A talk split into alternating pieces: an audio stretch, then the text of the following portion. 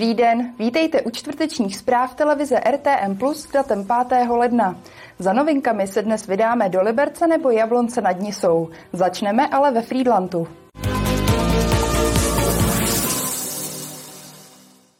Friedland promění nevyužívané prostory městského kina v multifunkční klub. Podobné zázemí pro pořádání konferencí, seminářů a dalších akcí zatím ve městě chybí. Klub bude na kinu nezávislý, bude mít vlastní vstup z ulice, sociální zázemí a kuchyňku. Pro akce městské knihovny využívá Friedland výstavní síň radnice. Setkání seniorů nebo spolků zase probíhají v zasedací místnosti radnice, která je kvůli tomu přetížená. Nedostatek kapacit Friedland vyřeší rekonstrukcí nevyužívaného prostoru v městském kině. Ten prostor je v nevyhovujícím technickém stavu, takže budou se tam předělávat sociální zařízení, kuchyňka, eh, upravovat se bude přístup, upravovat se bude podlahy. Ten prostor bude mít pro promítání, bude mít variabilní systém jako obsazení, to znamená, že tam budou moct být jenom židle nebo židle ze stoly. má to vlastně restaurační malinkaté zázemí a má to i vlastně vlastní sociálky, takže ten prostor může fungovat buď to ve spolupráci nebo v koexistenci s provozem kina, anebo může být díky vlastnímu vchodu vlastně naprosto oddělen, oddělen od provozu kina. Konferenční sál bude mít po rekonstrukci kapacitu zhruba 50 osob.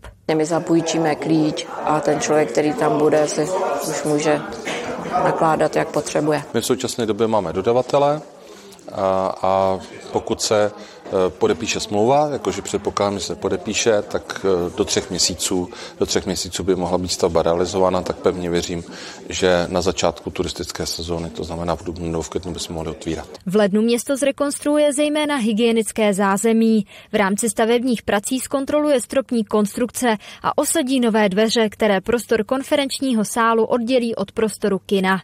Náklady na renovaci Friedland odhaduje zhruba na 850 tisíc korun. Kateřina Třmínková, televize RTM+. Mimořádná opatření, která mají zabránit šíření ptačí chřipky, platí i pro část Libereckého kraje. Více v další zprávě.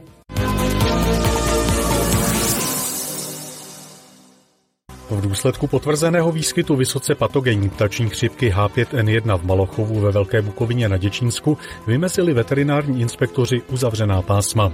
Ta zasahují do části Novoborska a Českolipska, pro která vydala Krajská veterinární zpráva pro Liberecký kraj mimořádné opatření. To platí od středy. Na Novoborsku se opatření týká chovatelů drůbeže pod širým nebem v katastrálním území Kamenický Šenov, Prácheň, Dolní a Horní Prisk, Okrouhlá a Skalice u České Lípy.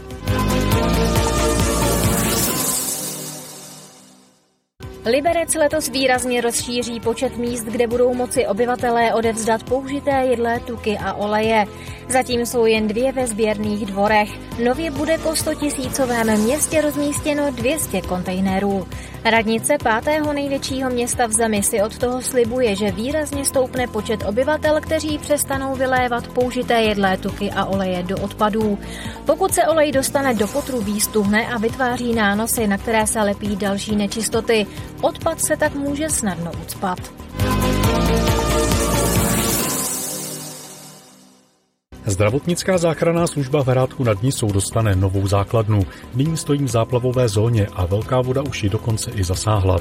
Na stavbu nové základny získala záchranná služba od města pozemek na kraji průmyslové zóny. Stavět se tam má od dubna. Liberecký kraj to podle předběžných odhadů přijde na 29 milionů korun. Teď se hledá dodavatel. Stavba vychází z modelu, který už dva roky funguje v Rokitnici nad Jezerou a který si záchranáři pochvalují.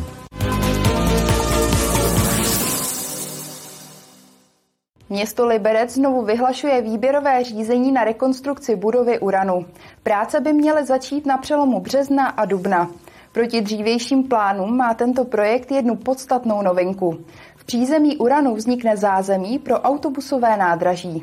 Soutěž na rekonstrukci úřednické budovy Uran vedle autobusového nádraží vyhlašuje Liberec už po třetí.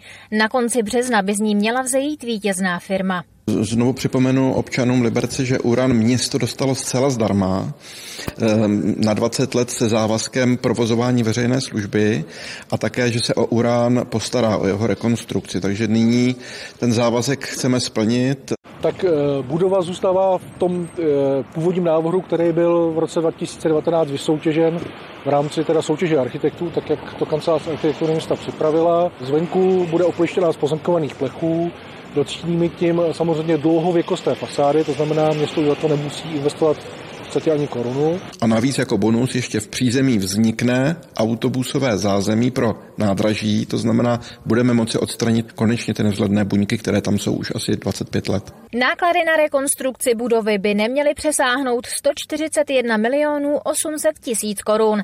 Část z toho zaplatí město z dotace. V rámci eh, připraveného stavebního programu a to, co se z toho má dělat, tak je to odpovídající cenové hladině staveb, které se tendrují běžně po celé České republice, to znamená, že to rozhodně nevybučuje z toho, jak je nastaven stavební trh. Ale zároveň si myslíme a doufáme, že díky soutěži dojde ke snížení té ceny. Pokud vše půjde podle plánu, měla by rekonstrukce začít letos na přelomu března a dubna. Trvat bude necelý rok. Martina Škrabálková, televize RTM+. Teď se pojďme podívat, jakého důležitého odběratele získala nově liberecká teplárna. Teplárna v Liberci získala významného odběratele tepla. Smlouvu pro letošní rok s ní uzavřela krajská nemocnice Liberec, která ročně spotřebuje zhruba 50 terajoulů tepla. To je skoro 8% celkové produkce liberecké teplárny. Uzavření dohody mezi teplárnou a nemocnicí považuje primátor Liberce Jaroslav Zámečník za mimořádný moment. Podle primátora pomůže odběr tepla ze strany nemocnice stabilizovat ceny i pro ostatní zákazníky teplárny. Cena pro domácnosti ve věrnostním programu letos proti Loňsku stoupla o dvě pětiny. Liberecký kraj a Turnov vyjednávají o výměně školských areálů ve městě. Turnov 20 let usiluje o získání školy v Alešově ulici, kde dnes působí část hotelové školy, obchodní akademie a střední odborné školy. Druhá část je v městských prostorách ve Zborovské ulici, které vznikly z bývalých kasáren. V Alešově ulici by mohla vzniknout plnohodnotná základní škola, která v této části města chybí. Na pozici nejnavštěvovanější státní památky v Libereckém kraji se loni vrátil celoročně otevřený zámek Sichrov. Předchozí tři roky patřil prvenství hradu Trosky, který je přístupný jen od jara do podzimu. K návratu na první pozici Sichrovu pomohl vydařený závěr roku s adventními trhy a nově pojatými vánočními prohlídkami.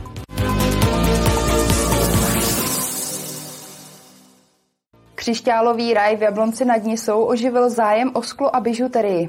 Podle Svazu výrobců skla a bižuterie se loňské prodeje dostaly na stejnou úroveň jako v rekordním roce 2019.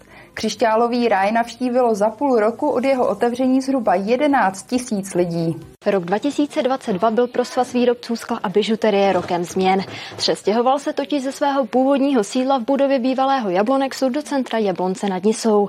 Podle všeho se zdá, že to byl správný krok. Prodeje jsou asi o 9% vyšší, než byly v tom starém místě za srovnatelné období. E,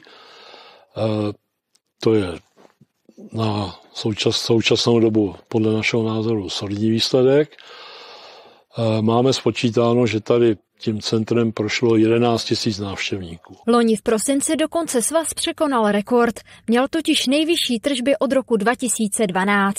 Nalákat návštěvníky do křišťálového ráje pomáhají akce, které se tu konají.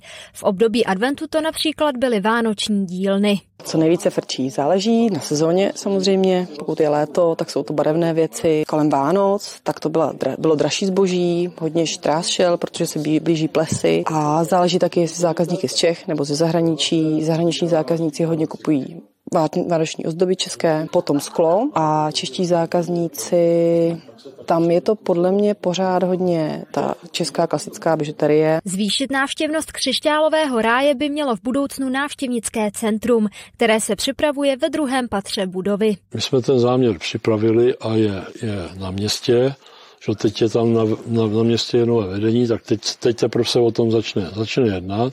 Součástí komplexu skla a bižuterie měl být i takzvaný Crystal Valley Point, který by interaktivní formou předával návštěvníkům informace o současné výrobě bižuterie. Podle posledních informací by měl ale nakonec vzniknout v nedalekém muzeu skla a bižuterie.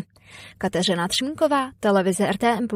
Ze zpráv je to pro dnešek vše. Z dalšího programu například premiéra Jabloneckého magazínu a pořadu Zeptali jsme se.